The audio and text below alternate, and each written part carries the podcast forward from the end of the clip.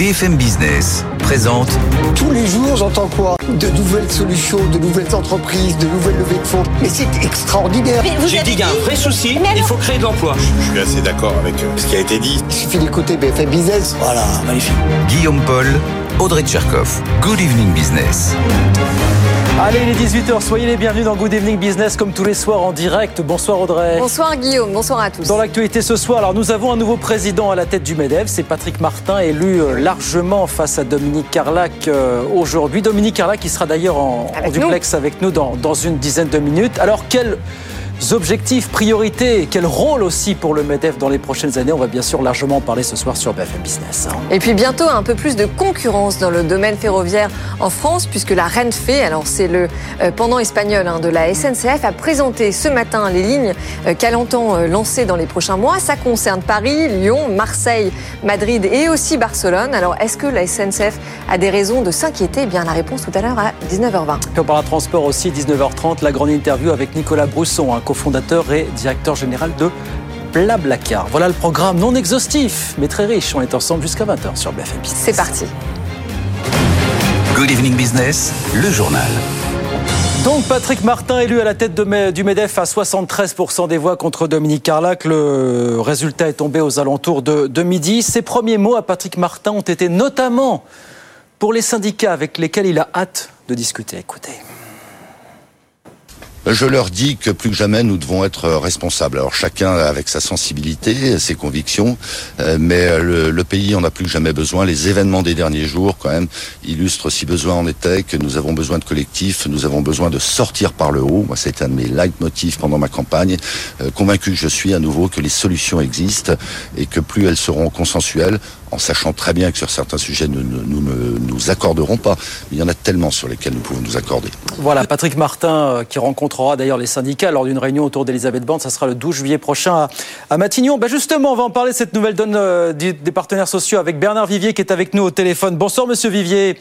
Bonsoir. Merci d'être avec nous, directeur de l'Institut supérieur du travail. On le disait, beaucoup de nouvelles têtes, hein, que ce soit au MEDEF, que ce soit à la CGT, que ce soit à la CFDT. Est-ce que pour vous, c'est une nouvelle ère, une nouvelle page du dialogue social qui est en train de s'ouvrir finalement, euh, Monsieur Vivier? En, en partie, les têtes ont changé, les têtes des dirigeants se sont féminisées. À la CGT, le 31 mars, Sophie Binet est arrivée. Le 21 juin, Marie-Lise Léon a succédé à Laurent Berger. Le 1er juillet, dans le monde patronal, Patricia Barbizet a pris la présidence de la fête. C'est un mouvement général qui n'est pas uniquement français. En octobre prochain, IG Metall, le très puissant syndicat des métallos allemands, 80% d'hommes, 20% de femmes, sera dirigé par Christiane Benner, une femme qui va succéder à Jörg Hoffmann. Donc c'est c'est un premier changement, mais l'essentiel n'est pas dans le sexe du dirigeant, l'essentiel il est dans la ligne. Pour la France, il est très clair que l'affirmation des partenaires sociaux par rapport à l'État et avec l'État est une question centrale. Et il est intéressant de voir que Patrick Martin a, dès sa prise de fonction, posé le bon problème, c'est-à-dire le rôle nécessaire de régulation du marché du travail par les acteurs eux-mêmes. Le marché du travail, il doit être régulé et c'est moins l'État, la puissance publique d'en haut, que les acteurs eux-mêmes, patronat et syndicats, et la construction de ce que le MEDEF avec les syndicats a construit déjà depuis deux ans, l'agenda social autonome, est à l'évidence un axe fort de, de la prochaine mandature de Patrick Martin. Oui, mais là, c'est le paritarisme dont il est question. On a vu que les, les principes, la, la façon de fonctionner du paritarisme a été un petit peu foulée aux pieds quand même depuis quelques années, euh, la Bernard Vivier en l'occurrence. Est-ce que vous êtes optimiste pour, pour la suite?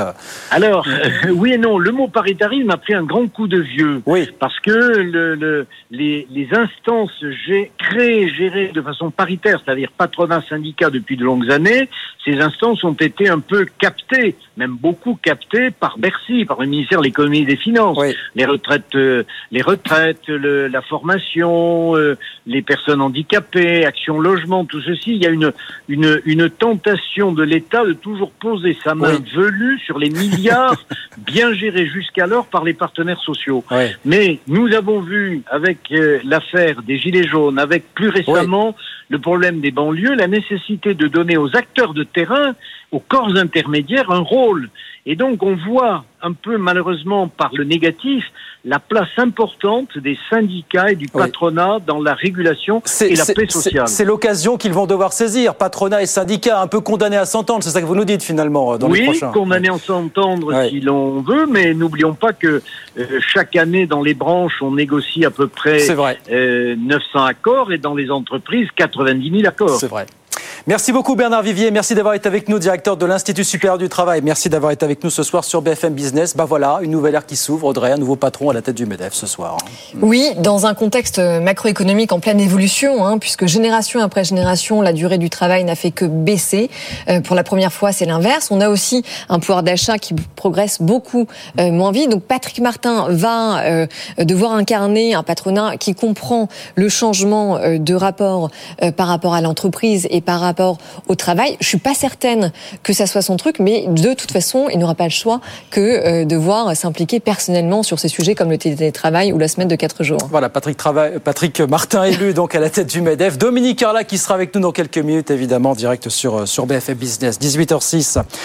La saison touristique va-t-elle être gâchée par les images des émeutes en France qui ont fait le tour du monde? Olivier Grégoire a fait le point cet après-midi à Bercy avec les représentants du secteur touristique.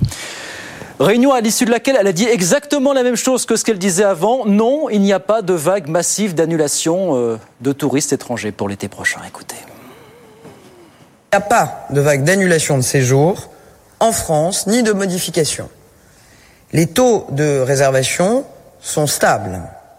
Nous n'avons pas de départ anticipé ou de flux d'annulation pour des vols qui étaient prévus à destination de Paris. Nous avons eu un frémissement à la baisse entre moins 0,5 et moins 1,5, moins 2 sur des réservations sur la journée du 2 juillet. Je suis entouré d'acteurs euh, qui peuvent corroborer mes propos. Dès le 3 juillet, ce frémissement à la baisse n'était plus constaté. Voilà, Olivier Grégoire, donc euh, sur euh, à Bercy cet après-midi avec les représentants du secteur touristique. Grande question pour finir, qui est responsable de la pénurie de médicaments en France, à laquelle nous sommes confrontés depuis des années Bonsoir Hélène Cornet. Bonsoir Guillaume. Il se trouve que le Sénat a planché pendant cinq mois sur le sujet. Il a rendu ce matin son rapport qui est accablant puisque beaucoup d'intervenants en prennent pour leur grade. Apparemment, il y a des dysfonctionnements à tous les niveaux là, Hélène. Voilà, exactement. Pointer du doigt euh, notamment euh, les industriels, l'industrie pharmaceutique, hein, qui n'a cessé euh, depuis des années de délocaliser, faute parfois de rentabilité, c'est vrai. Sauf que ça continue.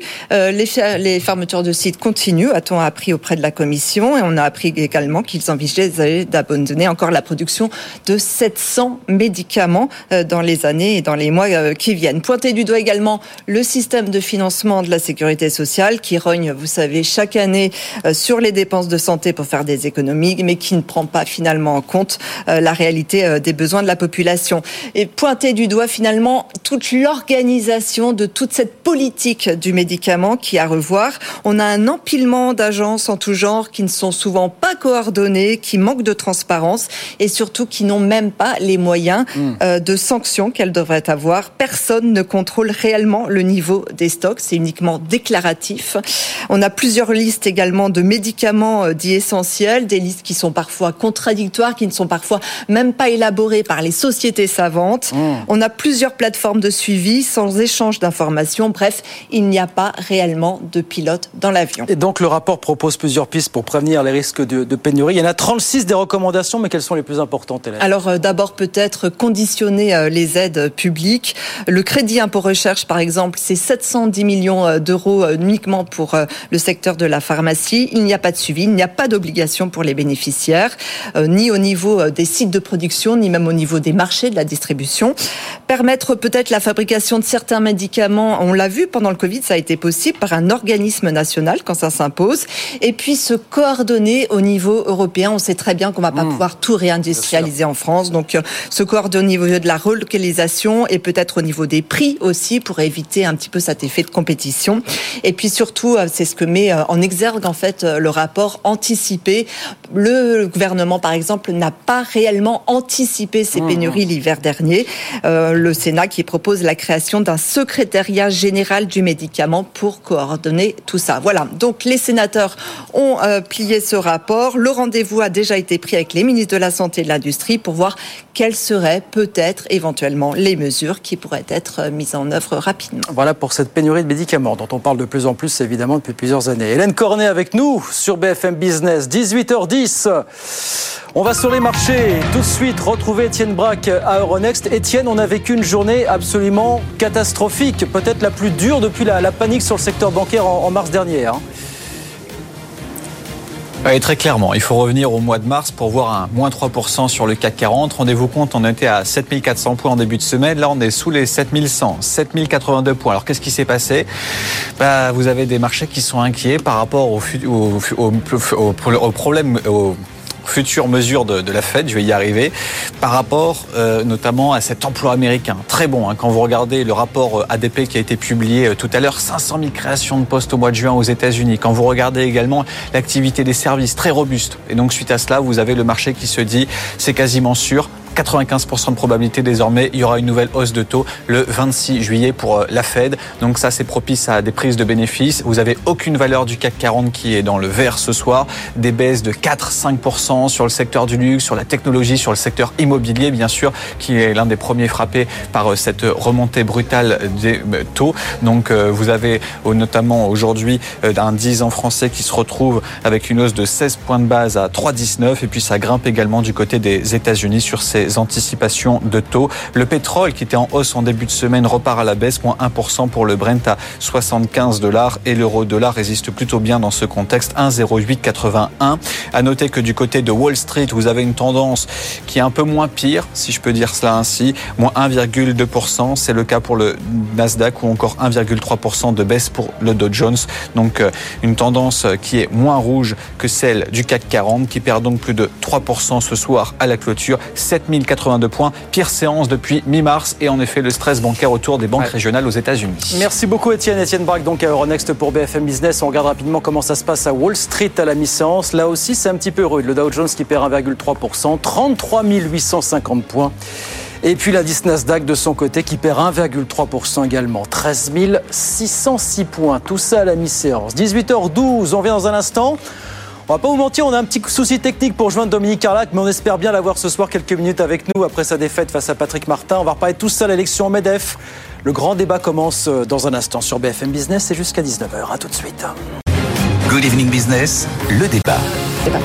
Allez, 18h15, c'est parti pour le grand débat. Alors c'est parti un peu plus tôt parce que pour tout vous dire, on, attend Dominique Carlac. On a un petit problème technique Qui va arriver. Dominique Oui, qu'on espère avoir Elle se fait désirer. Euh, quelques minutes, mais c'est bien normal. Bah, évidemment, jour, on Donc on espère avoir Dominique Carlac comme prévu euh, avec nous euh, par duplex d'ici quelques minutes, d'ici 19h, voire un peu plus tard évidemment. On est là jusqu'à 19h30, donc on attend. En attendant, le grand débat débute, pour notre plus grand plaisir. Audrey Tcherkov. Rebonsoir. Elisabeth Moreno, bonsoir. Bonsoir à toutes et à tous. Chef d'entreprise et ancienne ministre. Dominique Corona, bonsoir. Bonsoir. Secrétaire général adjoint de l'UNSA. Et il a le chic pour arriver toujours au bon moment. Le timing est toujours impeccable. Bonsoir. C'est un art. Hein. un métier. C'est un métier. Au moins. C'est un sacerdoce aussi. Emmanuel Le Chypre pour BFM Business est avec nous. Bonsoir. Donc, Patrick Martin élu à 73% à la présidence du MEDEF contre Dominique Arlac. Résultat est tombé ce midi. Il succède à Geoffroy Roux de Bézieux pour un mandat unique de 5 ans. Et figurez-vous qu'il était dès ce midi sur BFM Business justement pour faire un court inventaire de ses premières actions. On l'écoute tout de suite.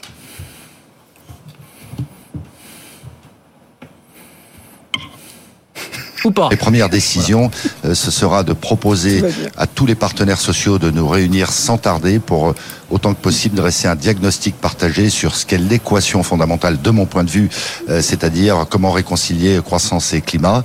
Installer séance tenante aussi, j'y tiens absolument une vice-présidence prospective et idée parce que je crois qu'il est de notre responsabilité, plus qu'on ne l'a fait jusque-là, d'éclairer le débat public, de poser un certain nombre de grands enjeux, de sorte que on échappe à ces débats assez anxiogènes, assez irrationnels en définitive, par exemple sur l'intelligence artificielle, par exemple sur les conséquences qu'aura en matière d'emploi, l'évolution l'évolution de la démographie, un certain nombre d'enjeux fondamentaux. Et puis il va falloir être sur les sujets immédiats, le projet de loi de finances, le projet de loi de finances de la sécurité sociale. Donc un départ lancé. Un départ lancé, voilà, euh, Patrick Martin. Ah, il, peut le, il, amasse le court terme et le long terme. C'est pas mal comme premier inventaire, non euh, ah bah, Enfin, tout change et rien ne change. Allez, non, attendez. Oh, tout le monde sait. Non, mais pardon. Non, mais pardon. Allez-y, Elisabeth. à la vitesse de la lumière.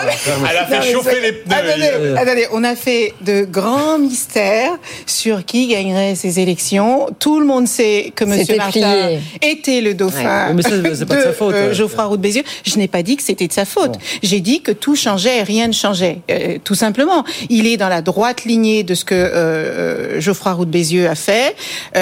moi, d'abord, je veux souligner la combativité de Dominique Carlac. J'espère qu'on l'aura tout à l'heure. C'est la deuxième fois qu'elle se présente.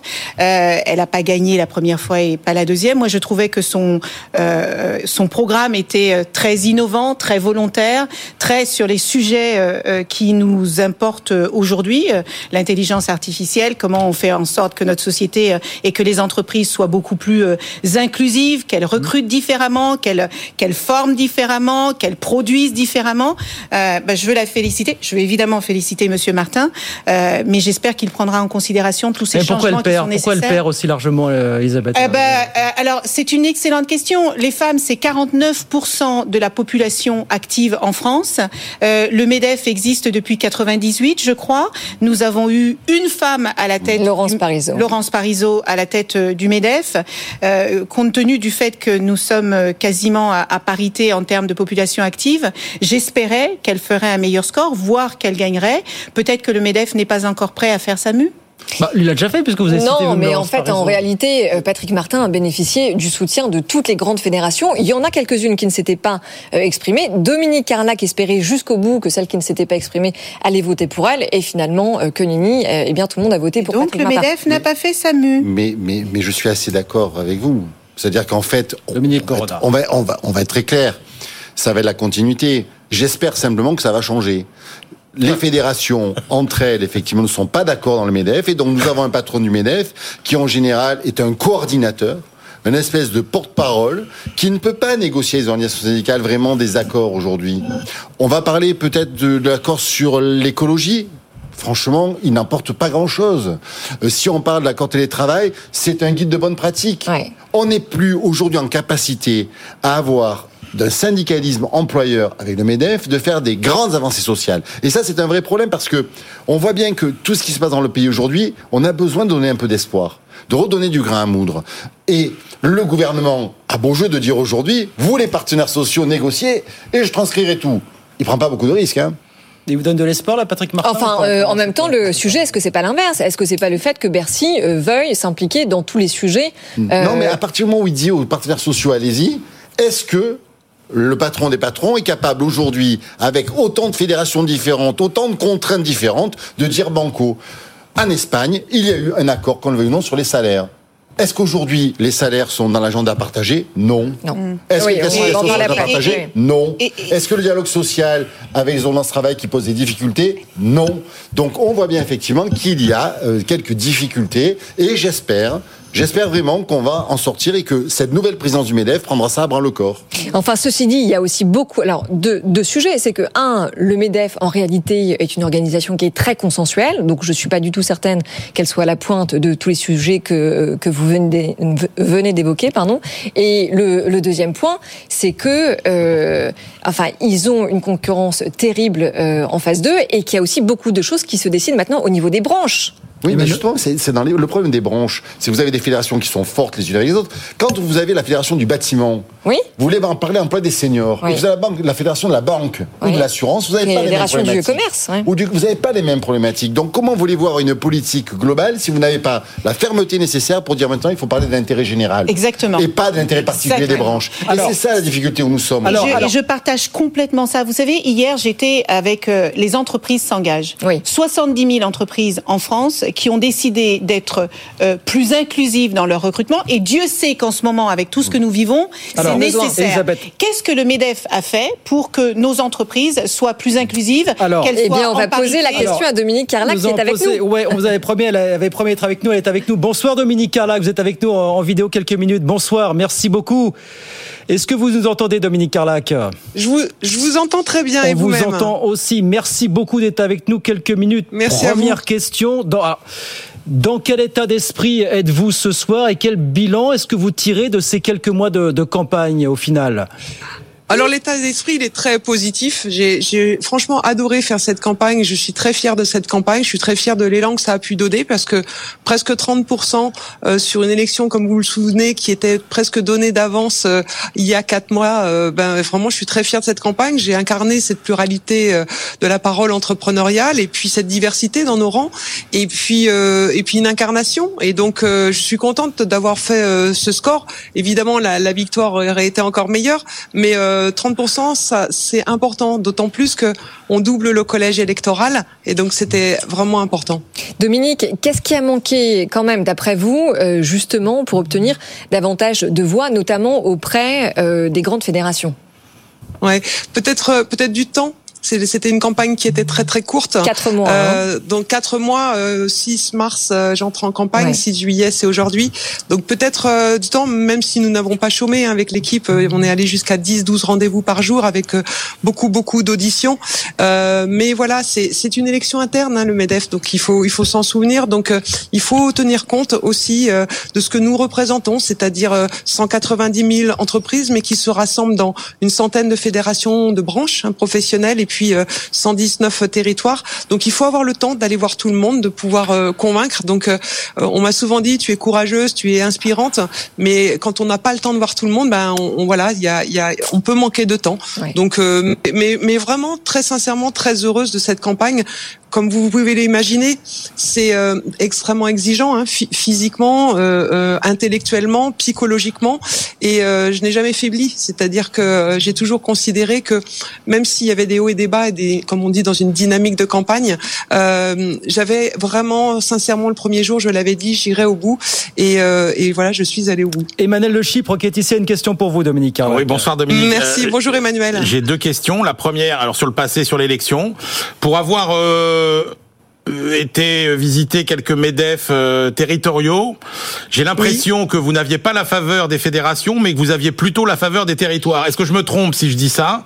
Alors, c'est Mhm, c'est alors sur cette première question, c'est euh, c'est assez partagé. C'est vrai que les territoires, vous allez les visiter, vous faites des visites d'entreprise, vous êtes euh, vraiment euh, à portée de, de discussion et puis de proximité entrepreneuriale. C'est-à-dire que vous discutez avec des chefs d'entreprise et quand vous êtes un chef d'entreprise en activité, comme c'est mon cas, même si j'ai mis évidemment et donné à mon, équipe le soin de, de suivre les affaires de mon entreprise, il y a cette grande proximité et puis ce qui a été reconnu, c'est du coup l'accessibilité que je pouvais avoir.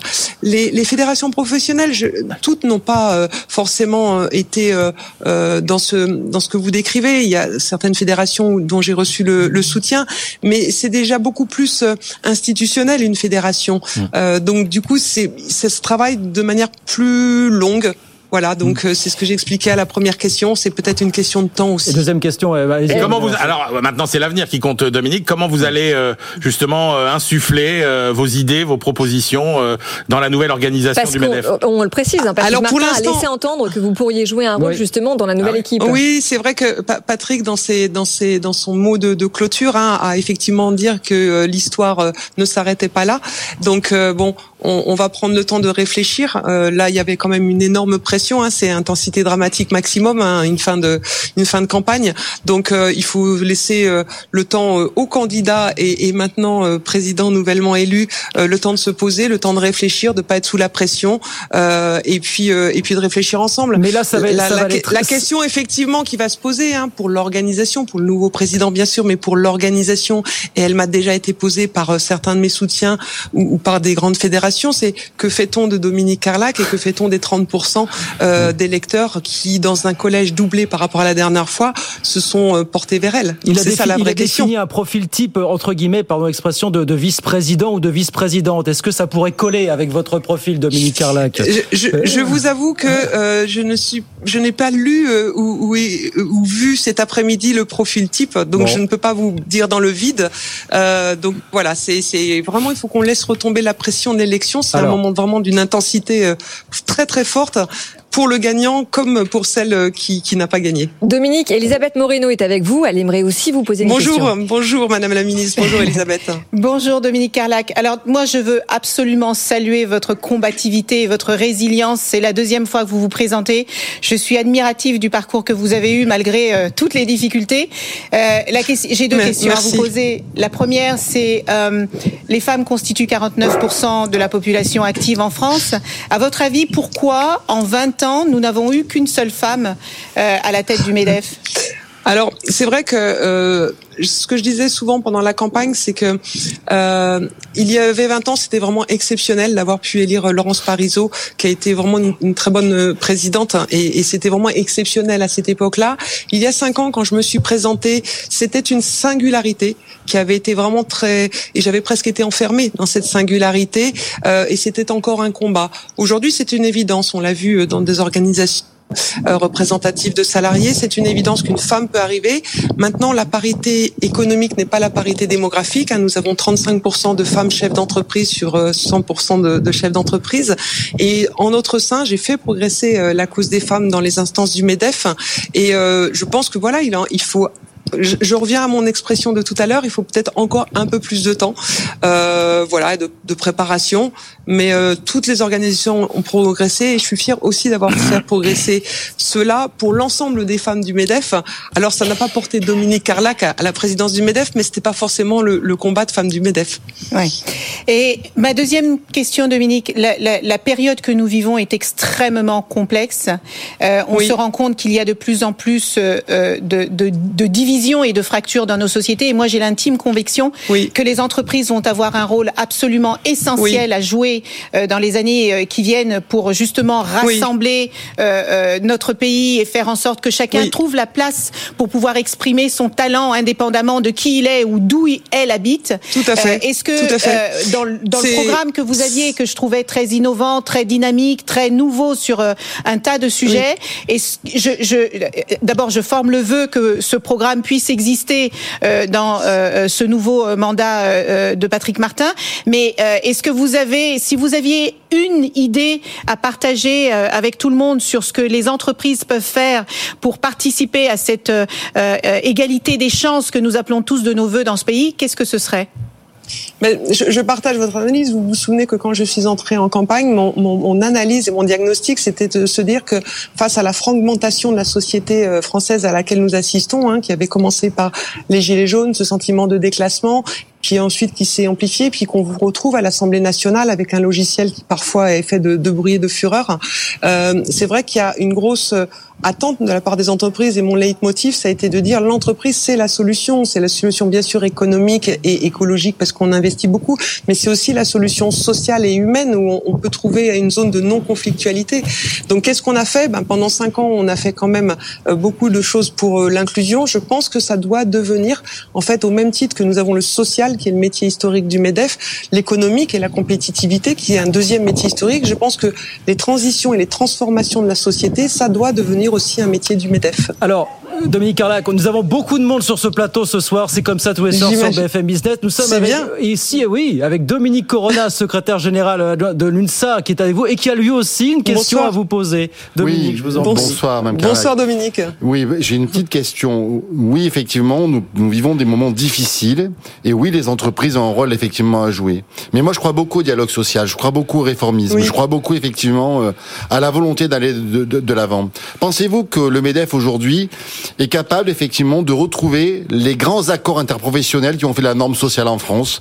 Est-ce que vous pensez oui, là... que le MEDEF aujourd'hui est capable de dépasser les divisions entre ces fédérations pour l'intérêt général et pour que ensemble nous construisions de nouveaux droits? Alors, à la, à la réponse à la question sur est-ce que le MEDEF est capable de retrouver le dialogue social, oui, c'est un impératif catégorique et je dois vous dire que les deux candidats qui étaient en lice pour la présidence de ce MEDEF 2023-2028 étaient parfaitement alignés sur ce point. Donc cela nous semble nécessaire parce que comme je viens de vous le dire, euh, la dernière zone de non-conflictualité forte euh, où on n'arrive plus à se comprendre, ça reste quand même l'entreprise. Donc du coup, on doit prendre notre destin en main, nous les représentants des entreprises, que ce soit de salariés ou les employeurs, pour aller sur des accords, pour aller sur des négociations, pour pouvoir euh, justement euh, trouver euh, la place de l'entreprise positive dans la société. Donc oui, complètement d'accord pour aller sur un, le dialogue social renforcé en ce début de mandat. Merci beaucoup Dominique Carlac, merci d'avoir été avec nous quelques minutes ce soir sur BFM Business. Puis rendez-vous, parce que je crois que le nouvel organigramme doit être dévoilé aux alentours du 17 juillet. Donc il y a des discussions, on imagine, qui vont avoir lieu dans les, dans les prochains jours. On suivra ça bien sûr. Tout à fait. Merci infiniment Excellente en tout cas d'avoir été avec nous. La couverture. Et à très vite sur ce plateau, Dominique. À très vite sur BFM Business, bien sûr. Voilà donc pour cette euh, campagne. Exactement. et on va suivre les prochains développements, évidemment. 18h33, et ben on va faire une petite pause pour le rappel des Dans un instant. on se retrouve dans un instant, bien à sûr. tout de suite. BFM Business, l'info éco. 18h33, un petit peu de retard. Bonsoir Faiza, Faiza Younzi qui nous donne les grands titres de l'actualité. Bonsoir Guillaume, bonsoir Audrey, bonsoir à tous. Il est le nouveau visage du MEDEF. Euh, Patrick Martin devient donc le président de l'organisation patronale puisqu'il a été largement élu avec 73% des voix face à Dominique Carlac que vous venez d'entendre. Il succède à Geoffroy Roux de Bézieux pour 5 ans. Le MEDEF et les autres partenaires sociaux seront reçus le 12 juillet prochain à Matignon. En attendant, Olivia Grégoire, ministre déléguée à l'artisanat et au tourisme, a reçu cet après-midi les professionnels du tourisme après les émeutes qui ont secoué la France. Elle a souhaité faire le point sur la situation et sur l'image du pays à l'étranger. En tout cas, elle s'est voulue rassurante à l'issue de cette réunion puisqu'elle a affirmé qu'il n'y avait pas eu de vague d'annulation. Et c'est justement dans l'hôtellerie et la restauration que les défaillances d'entreprises augmentent le plus au mois de juin, plus 80% sur un an.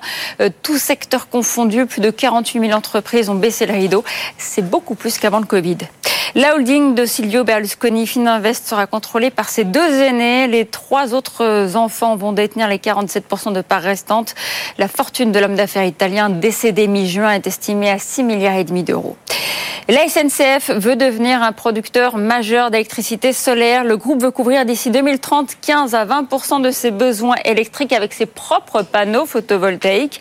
Euh, ça ferait de l'entreprise l'un des plus gros producteurs d'énergie solaire en France. Et pour y arriver, la SNCF va installer 1000 hectares de panneaux sur ses terrains. Et son concurrent, Renfe, euh, qui part à la conquête du marché français dans une semaine, a déjà vendu 31 000 billets pour sa future ligne Lyon-Barcelone. La de sénateurs contre TikTok. Une commission parlementaire va imposer un ultimatum au réseau social en France. Elle demande au gouvernement de suspendre TikTok, mais aussi de demander sa suspension au sein de l'Union européenne. Et cela si le réseau social ne clarifie pas avant le 1er janvier prochain la nature de ses liens avec les autorités chinoises. Le CAC 40, il dévisse ce soir. Il clôture à 7082 points en baisse de 3,13%. Merci beaucoup Faiza. 18h35, c'est reparti pour le grand débat jusqu'à 19h. Good Evening Business, le débat. Ça repart avec Audrey Tcherkov, avec Elisabeth Moreno, avec Dominique Corona et avec Emmanuel Lechy. Bon, encore un petit mot peut-être pour refermer cette page. Euh, je, je trouvais combative, moi, effectivement. Il y a une vraie question. Qu'est-ce que vont faire euh, les organes du MEDEF avec ces presque 30% finalement? Oui, enfin, la question surtout, c'est qu'est-ce que Patrick Martin euh, va pouvoir apporter comme renouveau? Parce qu'on est quand même dans un contexte macroéconomique en pleine évolution. Ça fait des décennies que la durée du travail baisse. Aujourd'hui, c'est l'inverse. Ça fait des décennies que le pouvoir d'achat augmente. Aujourd'hui, c'est l'inverse. Et donc, Patrick Martin, il va devoir incarner ce nouveau rapport au travail. Sauf qu'il le dit lui-même, il n'interroge pas une seule seconde la valeur travail. Euh, le sujet du sens au travail, c'est pas son truc. Euh, les euh, nouveaux, les nouvelles méthodes, que ce soit la semaine de quatre jours, le télétravail, etc. Il n'y croit pas du tout. Et il va se retrouver avec en face de lui des personnes qui sont d'une autre génération. Je pense évidemment à Sophie Binet, Marie-Lise Léon, qui apporte beaucoup plus de modernisme, je dirais. Et, attendez, et attendez, je termine. Et en fait, il va devoir s'impliquer personnellement et intellectuellement, il me semble-t-il, enfin, il me semble, sur, sur ces sujets. D'abord, je crois qu'il ne faut pas confondre l'âge intellectuel et l'âge biologique.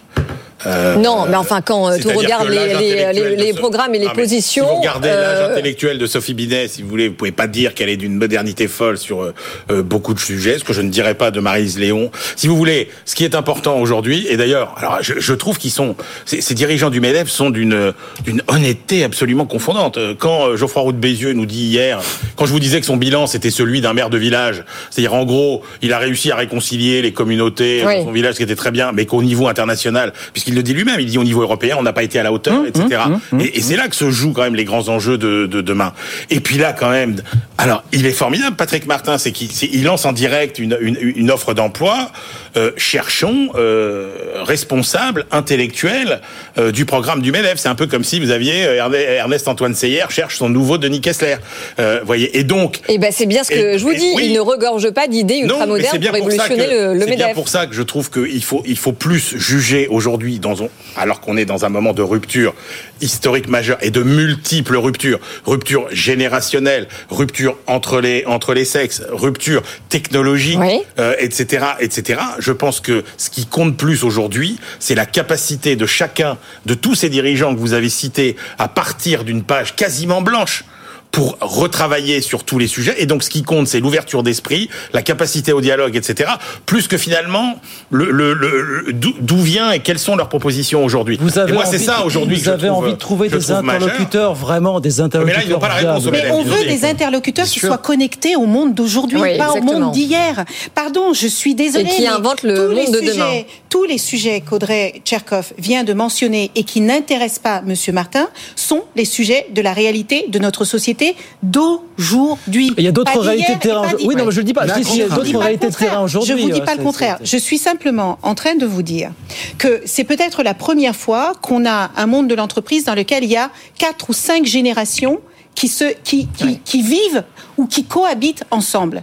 Vous avez des jeunes qui vous disent qu'ils ne trouvent plus de sens dans leur travail, qui n'ont hein. plus envie, et pas, que, des, des jeunes. vous avez un tas de... Vous savez que la France est positionnée à la 36e place sur le Galup en termes d'engagement dans le travail. Mm. Qui dit manque d'engagement, ah dit manque de productivité, manque de rentabilité, etc., etc.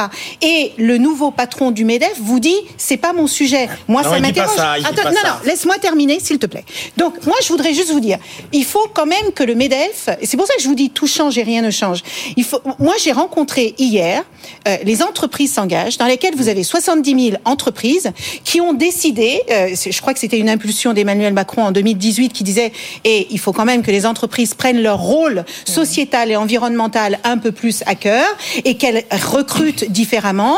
Nous avons des jeunes dans les quartiers populaires où il y a parfois deux fois plus de taux de chômage qu'au niveau national il faut que les entreprises s'intéressent aux questions sociétales. Qu'est-ce qui fait que ces entreprises n'ont pas été dans le MEDEF? Qu'est-ce qui fait qu'il ait fallu que le président de la République décide de créer les entreprises s'engagent avec Thibaut Gulli pour faire en sorte que les entreprises se disent ah mais oui mais tiens il faudrait que je fasse ça différemment bah alors même que nous avons tous à gagner. Il a, su parler à des entrepreneurs qui étaient confrontés au problème du moment, c'est-à-dire la peine, les prix de l'électricité, les prix de l'énergie, ah bah oui, alors si le rôle des entreprises c'est juste de penser au moment présent et de ne pas penser à l'avenir. Mais ça fait aussi partie de l'équation. On revient sur l'intérêt général, ce que je disais tout à l'heure. Effectivement, est-ce qu'on va avoir un MEDEF qui est capable aujourd'hui de parler d'intérêt général, de parler des quartiers, de parler des de taux de pauvreté dans les quartiers, de parler des salaires?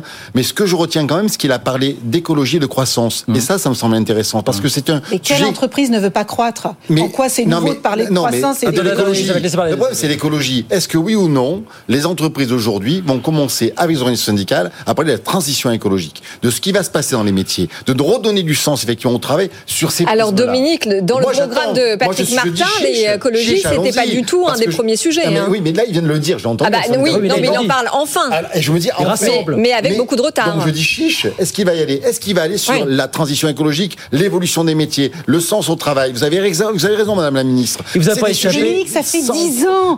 La loi Pacte. Il a fallu une loi pour que les entreprises prennent conscience qu'elles ont une responsabilité sociétale et environnementale. Il faut quand même nous sommes la 1000 entreprises. Alors, c'est pas non plus. Mais je vous c'est pour ça que j'ai dit dès le départ, que j'attendais du MEDEF qu'il ne soit plus une, fédéra- une union de fédérations avec un porte-parole. C'est ça la difficulté. Exactement. Il faut que nous ayons un patronat qui soit plus immobile. Mais ça- Je vous avais dit sur la réforme des retraites. Dominique. Par exemple, nous avons, nous, fait des propositions sur l'emploi des seniors. Nous n'avons eu de cesse d'en faire. On a eu en face des gens qui nous ont dit non surtout. Et c'est ça le problème de l'immobilisme en France. Et que si le patronat n'avance pas, si le patronat ne prend pas garde à ce qui est en train de se passer dans le pays, il Attendez, perdra, les, les gens qui vous ont dit non, vous parlez du patronat ou vous parlez du gouvernement? Ah mais c'était le patronat derrière, bien sûr que nous, ils n'ont pas voulu en parler. Et quand on regarde l'agenda partagé les organisations syndicales, Ouais. je vous l'ai dit, alors on va parler d'emploi des seniors, Alors on va oui. parler un peu d'usure professionnelle, salaire, rien, Euh, écologie, rien. Assurance Euh, chômage. assurance chômage, Ah, ah, compliqué. ah, ah, bah oui, non, mais ça va falloir en parler de toute façon. Ah, mais ça, L'agenda, avec l'État. l'agenda L'État va faire qu'on va en parler dans les rien. prochains mois. Rien. L'égalité Rien. professionnelle, Mais rien. rien de rien de rien. Et Et, c'est pas parce qu'ils vont me dire qu'ils ont mis plus de femmes dans les manque. exécutifs du MEDEF que ça a changé la vie. Elisabeth Moreno a raison. vous avez raison. Et c'est pour ça que aujourd'hui, moi, je suis extrêmement embêté quand je vois cela, parce que qu'on le veuille ou non, c'est les organisations syndicales en France qui sont plus avancées sur ces sujets-là, qui ont envie de faire avancer le pays. Oui, enfin, vous étiez aussi un peu en retard. Avancer Mais vous avez pays. raison, Dominique. On vous a avez envie de faire avancer un le peu pays. plus avancé. Oh non, mais sur l'égalité euh, professionnelle, on l'a mis sur le devant de la scène à plusieurs reprises, et vous le savez. Bah, le problème, c'est 2023. qu'on a, on a des difficultés, effectivement, avec un certain nombre d'employeurs en face de nous, et ça, c'est compliqué. Vous savez, le dialogue social, il se fait à deux. Et si vous avez en face un mur, quelle solution il vous reste Emmanuel n'a pas encore Non mais parlé. il y a des. Emmanuel. alors, D'abord, je pense qu'il faut effectivement. alors, quand on dit on change de monde, tout ça. Euh, On change, c'est- mais rien ne Non, on change. pas de monde. Si si si si, on change Non, de on monde. change non non pas. non non, si si. Ah, on change de pas le monde du On MEDEF. passe d'un- Attendez, non non non non, on change de monde. On passe d'un monde dans lequel euh, euh, le, le le le théorème majeur c'était euh, l'éloignement, c'était Oui, a priori. on change d'un la- monde économique. la- voilà. Oui, là maintenant la valeur majeure c'est la proximité. On était dans un monde de déflation, on revient dans un monde d'inflation. On était dans un monde de- d'excès de main d'œuvre, on rentre dans un monde de pénurie de main d'œuvre. Tout ça, Medef ou pas Medef, syndicat ou pas syndicat, ce sont des tendances qui s'imposent à nous. Après, il y a des constantes. Dire que euh, Patrick Martin, il a quand même comme socle euh, ce qui fait le fondement de, euh, de, de, peut- de tous les débats, mais des conditions nécessaires du business, c'est que quoi que vous fassiez, quelles que soient les technologies, les personnels, etc., vous devez être compétitif, vous devez être rentable. Voilà. Donc le débat sur les impôts de production, il faut le continuer. Attendez, on va l'écouter Il 20 faut le secondes, continuer. 20 secondes sur les impôts de production parce qu'il a remis le, le dossier sur le tapis aujourd'hui. Patrick Martin, les impôts de production, écoutez. C'est un- c'est une des composantes euh, essentielles. Alors, ça n'est pas un mantra, euh, ça n'est pas une obsession, mais euh, je suis convaincu, et nous sommes tous au MEDEF convaincus, et on en a la démonstration à travers les excellents résultats obtenus avec les premières baisses d'impôts de production en termes d'investissement, en termes d'attractivité, en termes de création d'emplois, qu'il nous faut aller plus loin, tout simplement pour nous mettre à un niveau égal à celui de nos compétiteurs directs en Europe pour commencer. Ben voilà, ben ça électoralement c'est parlant. D'accord, qu'est-ce que vous voulez ça, c'est la gagné. Ça, c'est la, ça, c'est la base. Après, Il y a pas beaucoup moi, entendu là-dessus, Et bah, c'est pour ça que moi, moi, moi, j'attends de voir surtout ce qui va se passer, parce que moi, ce que j'attends, mais je suis comme vous. Moi, ce que j'attends de chacun euh, des représentants syndicaux de ce pays, c'est qu'ils arrivent tous avec leur passé, avec leur bagage, avec leurs convictions, mais qu'ils soient tous capables, en même temps, de euh, d'être suffisamment ouverts pour répondre à tous les défis que vous avez tous les deux euh, extrêmement bien euh, résumés. Et moi, c'est ça qui m'intéresse. Le programme de Patrick Martin, si Patrick Martin, il fait amende honorable sur certains sujets, s'il se laisse convaincre, s'il arrive à réfléchir, à apporter des nouvelles idées qui amènent à des solutions qui ne sont pas celles qui sont dans son programme, moi, je m'en fous qu'il applique pas son programme, Patrick Mais le Martin. problème, Moi, ce qui c'est que m'inquiète, Patrick il les a pas fait émerger pendant la campagne, c'est ça. France. Et moi, ce qui m'inquiète, c'est que la première des choses qu'il dit, c'est les impôts de production, il faut continuer à les baisser. Franchement, pff, voilà, c'est un peu, voilà, on n'entend parler que de ça. Finalement, on veut baisser les impôts de production, on veut gagner plus d'argent. Voilà, donc c'est un peu regrettable. Et la deuxième chose qu'il dit, c'est l'écologie. Ça va apporter des difficultés, donc il faut faire une retraite par capitalisation. Voilà. Franchement. Ah bah, c'est sûr que si- voilà, si, euh, vous dites que sa vision de l'écologie, c'est ça, c'est un peu limité. Passéiste, une fois de plus, datée de ce qui se passe. C'est simplement des mauvaises re- recettes. Non, mais il y pour a des- il y a l'emploi, des je veux baisser les, les- non mais voilà, pour l'emploi, il faut baisser les, les impôts de production. Pour l'écologie, comme c'est compliqué, on fait la retraite par capitalisation. Franchement, un peu d'idées, un peu de souffle. Absolument, absolument. Et sur la valeur travail, il ne renvoie qu'au sujet de la formation, qui est un sujet en soi évidemment, Mais pour le, le, moment, sens aussi. Pour Tout le change et moment, rien ne change. pour- oui, mais pour le moment, laissez-le. Et puis si on verra. Ah bah Laissez-le. oui, ah bah, on le laisse. Mais enfin, il a travaillé pendant 5 Elisabeth, ans avec Geoffroy Roux laissons-le, Bézieux. laissons-le, mais laissons-le quoi Laissons-le Mais attends, voir le temps le passant, jeu. Si- Emmanuel. Mais non, mais attendez, il y a- il- mais il, il vous l'a dit, sur tous les sujets majeurs de demain, ils veulent créer une cellule de réflexion, de prospective. Mais enfin, ils viennent faire une Emmanuel, campagne de pas 4 mois. Ils le Mais moi, savaient tous que les Geoffroy idées- Roux de oui, Bézieux mais- allait partir à un moment un Elisabeth. Moreno ne le laissera pas, c'est clair. Ça n'existe pas, que, que de toute façon, Il n'y a plus aucun parti ni aucun syndicat dans lequel il y a une véritable cellule de, non, auquel il y a des gens qui réfléchissent, des intellectuels. Je suis désolé, mais s'il avait voulu faire, s'il avait voulu faire dans la réforme, la proposition disruptive, il l'aurait fait pendant quatre mois de campagne. Exactement. hein, Mais oui, mais c'est pas foutu. Ce que je veux dire, c'est que c'est maintenant. Mais personne ne dit que c'est foutu. On dit juste que s'il n'y a pas Oui, pensé pour présenter sa candidature à un moment où il est censé donner envie, vous savez, donner envie aux gens de croire en quelque Mais chose de meilleur. Même on ça, il sa- n'y arrive pas. Elisabeth, quand on fabrique sa candidature, on est entouré des siens, des gens dont vous défendez Mais les intérêts, ça, le et vous avez Mais- forcément une Mais vision peut-être ça, ça, c'est précisément le monde d'avant. Alors de qui on s'occupe? Est-ce qu'on s'occupe des 5 Si. millions d'entreprises en France? Ou moi- on s'occupe de ces petits copains pour leur faire plaisir? Stop, stop, laissez parler de Pour être élu, effectivement, il faut plaire, sinon on a quelques difficultés. Eh ça n'empêche oui. pas qu'il faut être dur sur ses valeurs et, Et ne alors, pas à quel moment on Attendez, Moi, à quel moment on Moi, s'intéresse à l'intérêt de notre pays Elisabeth, On va se retrouver moi- 14e moi, pays mondial si on continue. Elisabeth, laissez-le parler. Moi, en tant qu'organisation syndicale, j'ai envie de dire au nouveau patron du MEDEF, chiche. Mais chiche quoi Il a Mais rien à proposer de mais Justement, nouveau. mais nous, on va y aller. Et nous, on va y aller. Est-ce qu'il va accepter? Moi, je vais vous dire, sur les ordonnances de travail, j'y reviens parce qu'il y a un problème de dialogue social dans les entreprises. Il faut en parler. Il faut en parler. Il n'y a plus de représentants de proximité. Si on parle de la santé des travailleurs, du sens au travail, nous sommes les parents, les, mauvais élèves en, en termes d'accident du travail. Depuis que les CHSCT ont disparu, les, des, des structures ont parlé de santé au travail, qui ont disparu, les employeurs ne mettent plus, ne font plus le, le, le, le- le DURP, donc qui est un document unique d'évaluation des risques professionnels, n'est plus réactualisé parce qu'on n'a plus la pression. Il faut parler de tout ça. Dominique, est-ce qu'il est venu vous voir pendant, pendant qu'il préparait son programme?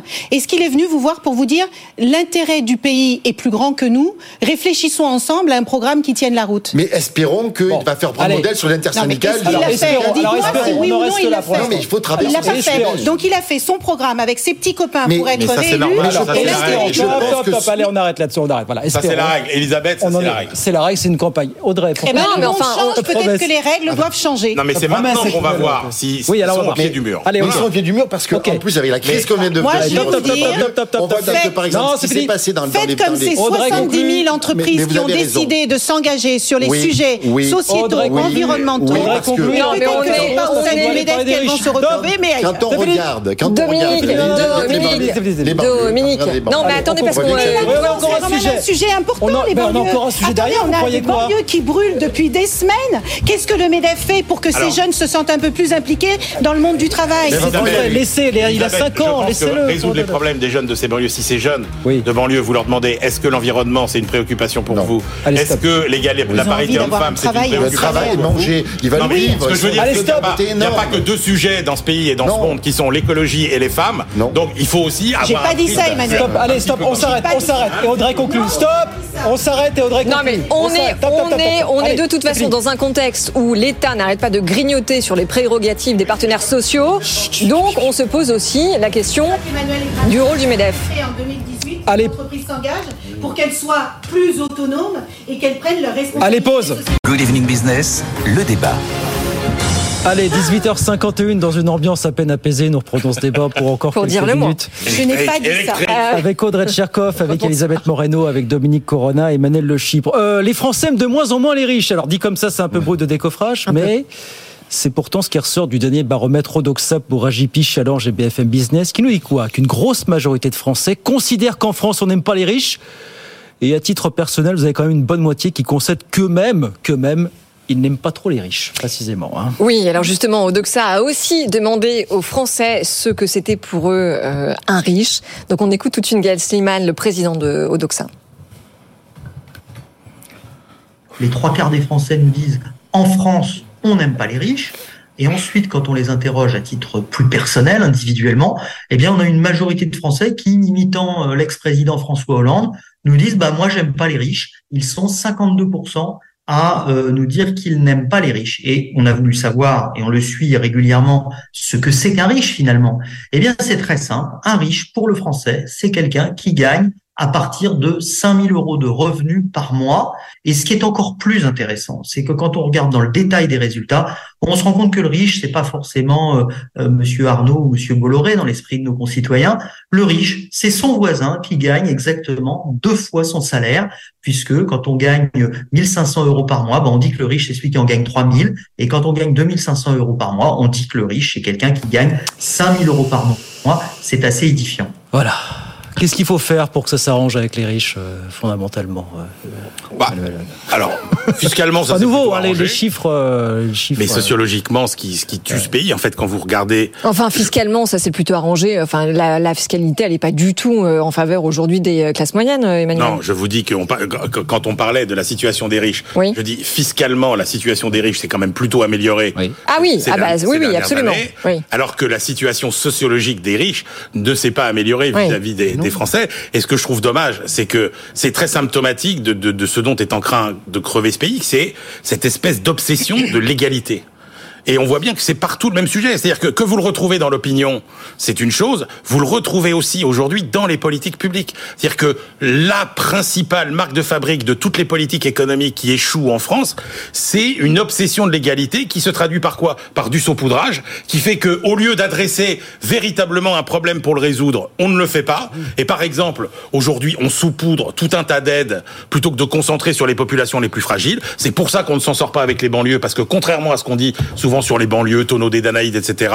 Oui, on dépense mal dans les banlieues, mais on dépense aussi beaucoup trop peu. C'est la même chose, par exemple, sur la population la plus fragile de ce pays, c'est la population des mères célibataires, mmh, qui est, la France est un des pays qui les aide le moins. La ouais. situation des mères célibataires aux États-Unis est meilleure que, qu'en France. Donc, si vous voulez, si on, on prenait les populations les plus en difficulté et qu'on changeait vraiment leur vie en concentrant les aides pour eux, ça changerait beaucoup de choses. Et ça, c'est encore Dominique, ce culte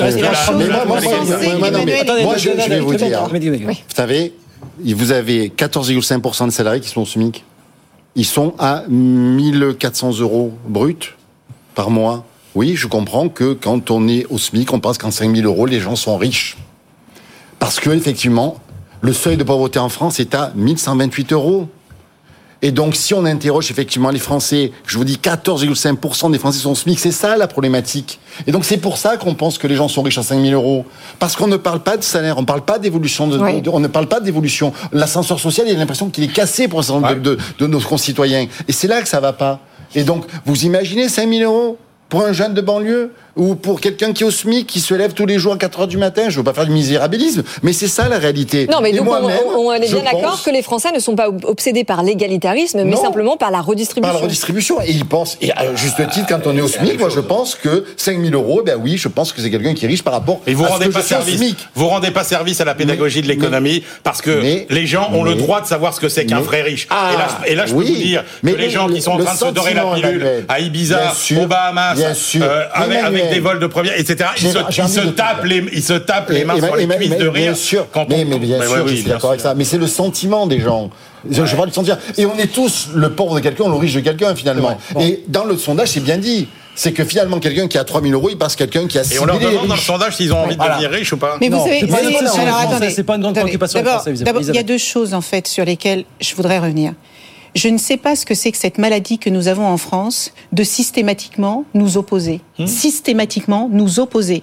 Parce que dire que les Français n'aiment pas les riches, ça veut dire que les riches et les pauvres sont opposés. Oui. Dans tous les pays du monde, on a besoin de riches et on a besoin de pauvres. Et si vous posiez la question à chacune de ces personnes qui a dit qu'elle n'aimait pas les riches, est-ce que vous aimeriez être riche je, je veux bien parier qu'elle répondrait que oui, parce que personne n'a envie de vivre dans la pauvreté. Je pense que le vrai sujet, c'est pas l'égalitarisme dont parle Emmanuel Le Chypre. Je pense que le véritable sujet, c'est la répartition de la richesse. Bah, c'est le même on sujet, est l'un des pays. Sujet, attends, mais attends, on est l'un des pays qui redistribue le plus en Europe, mmh. le plus.